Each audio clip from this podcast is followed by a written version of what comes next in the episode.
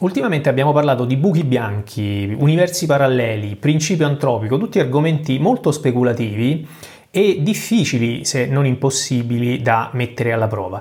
Beh, c'è un'ipotesi altrettanto speculativa che mette insieme tutte queste idee e ne tira fuori qualcosa che almeno in teoria potrebbe essere messo alla prova con le osservazioni. L'ipotesi si chiama selezione naturale cosmologica e si basa sul presupposto che ogni buco nero crei un nuovo universo. E quali sono le previsioni di questa ipotesi e quanto possiamo prenderla sul serio? Proviamo a capirlo.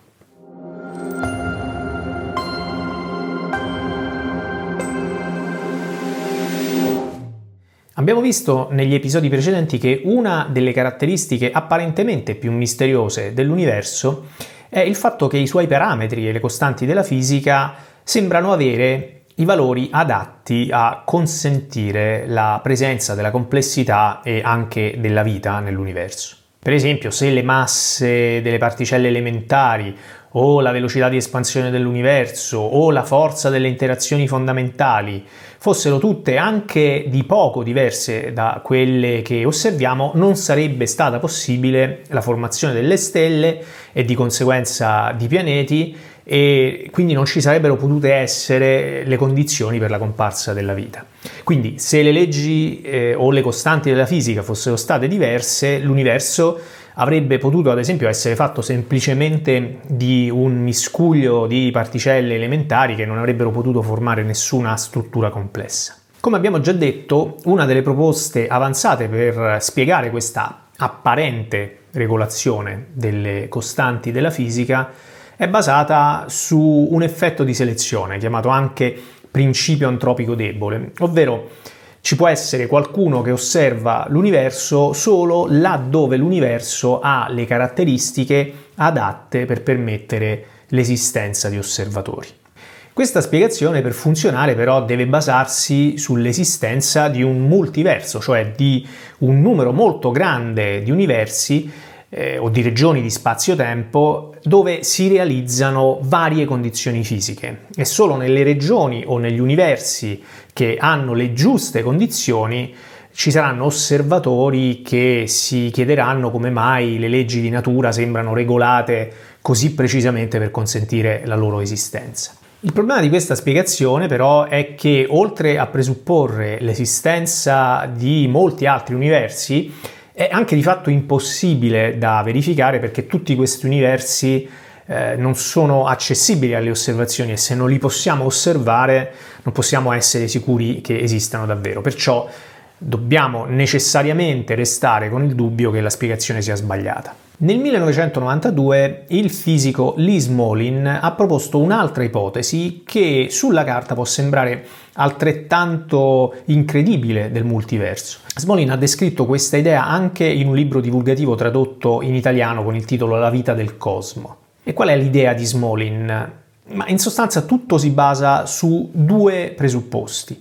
Il primo è che la formazione di ogni buco nero produca un nuovo universo diverso dal nostro. Abbiamo visto che c'è in teoria il modo di descrivere questa possibilità matematicamente nella relatività generale e che accanto ai buchi neri esistono oggetti ipotetici chiamati buchi bianchi che in un certo senso sono il contrario di un buco nero. In altre parole, un buco bianco è una singolarità, un punto di densità infinita che sputa fuori materia e radiazione e visto da fuori somiglia per certi versi proprio all'origine dell'universo, cioè a un Big Bang.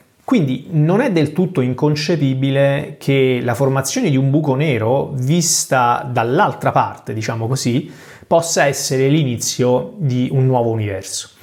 E nell'idea di Smolin succede proprio una cosa del genere, cioè attraverso la formazione dei buchi neri un universo può partorire, diciamo così, molti nuovi universi, in pratica tanti nuovi universi, tanti nuovi discendenti, quanti sono i buchi neri. E qui interviene il secondo presupposto dell'idea di Smolin.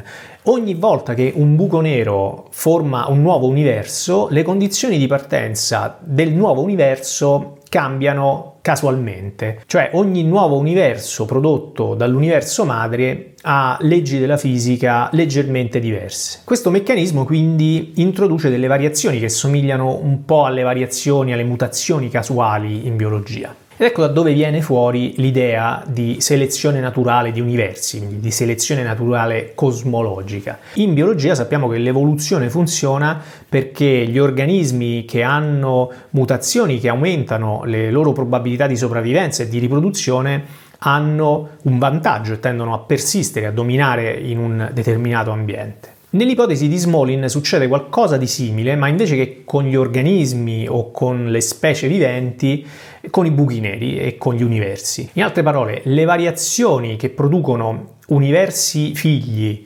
che possono generare un numero più grande di buchi neri tendono a trasmettersi alla discendenza e questo dovrebbe portare in successive generazioni a selezionare parametri fisici che rendono massima la produzione di buchi neri.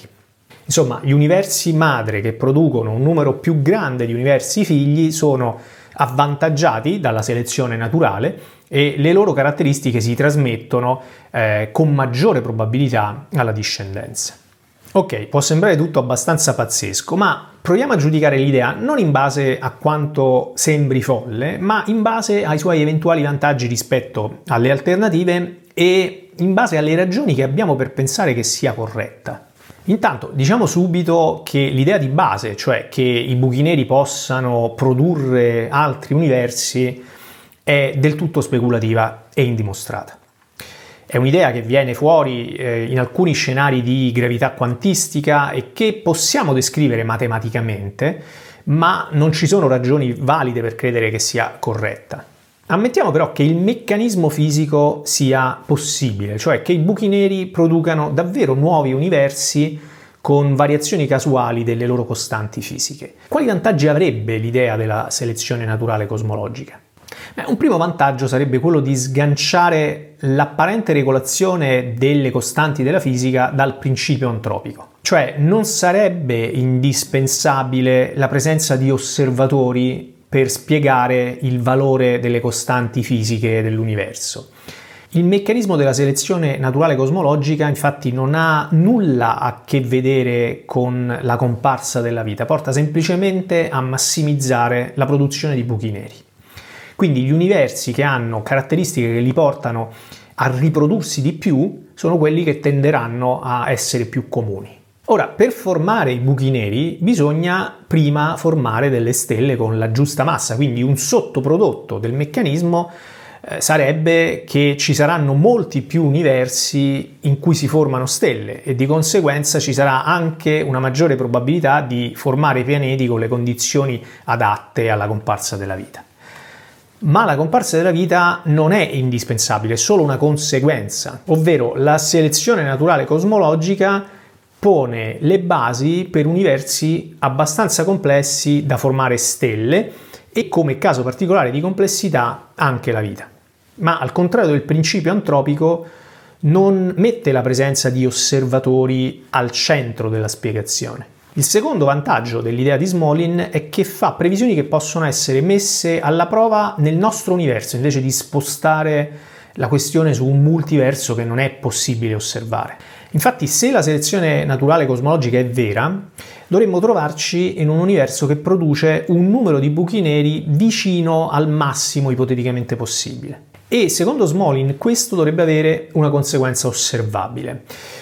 Perché? Perché quando una stella massiccia collassa, produce un buco nero solo se la sua massa supera un certo limite. Se la massa non è sufficientemente grande, non si produce un buco nero, ma una stella di neutroni. Ora, la massa esatta necessaria per far sì che si produca un buco nero piuttosto che una stella di neutroni non è ancora ben compresa, ma sappiamo che dovrebbe trovarsi eh, in un intervallo tra circa una volta e mezzo la massa del Sole e tre volte la massa del Sole. Quindi, ripeto, dovrebbe esistere una massa limite per le stelle di neutroni e non si dovrebbero osservare stelle di neutroni più massicce di quella massa limite perché se una stella di neutroni ha una massa più grande diventa un buco nero. Bene, l'idea di Smolin produce una previsione abbastanza precisa per questa massa limite. Se l'ipotesi della selezione naturale cosmologica fosse corretta, nel nostro universo non dovrebbero esistere stelle di neutroni con una massa più grande di circa due volte quella del Sole. Non entro nel dettaglio tecnico del perché sia così, ha a che fare con la massa di una particella elementare, il quark strano, ma è interessante che l'ipotesi di Smolin faccia effettivamente una previsione osservabile.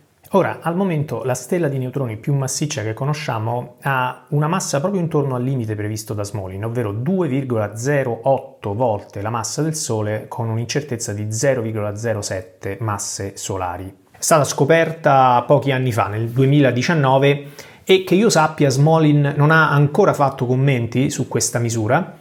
Insomma, al momento non è chiaro se la selezione naturale cosmologica sia già stata falsificata da questa osservazione oppure no. Comunque, in generale, che cosa dovremmo pensare dell'ipotesi della selezione naturale cosmologica? Certamente è un'idea molto speculativa e al momento non abbiamo nessuna ragione per eh, credere che sia corretta. E come tutte le idee speculative serve soprattutto a esercitare la nostra capacità di ragionamento, a spingere le, le teorie che conosciamo verso i propri limiti Indubbiamente l'idea ha un certo fascino e si appoggia sul successo dell'evoluzione biologica usandola come modello per spiegare caratteristiche del nostro universo che potrebbero sembrare misteriose, ma il vantaggio principale di questa ipotesi è che al contrario di altre idee che cercano di spiegare queste caratteristiche del nostro universo attraverso un multiverso impossibile da osservare, la selezione naturale cosmologica fa previsioni che in linea di principio si possono mettere alla prova. E già solo per questo, secondo me, merita una certa attenzione. Poi sarà solo il tempo a dire come stanno davvero le cose.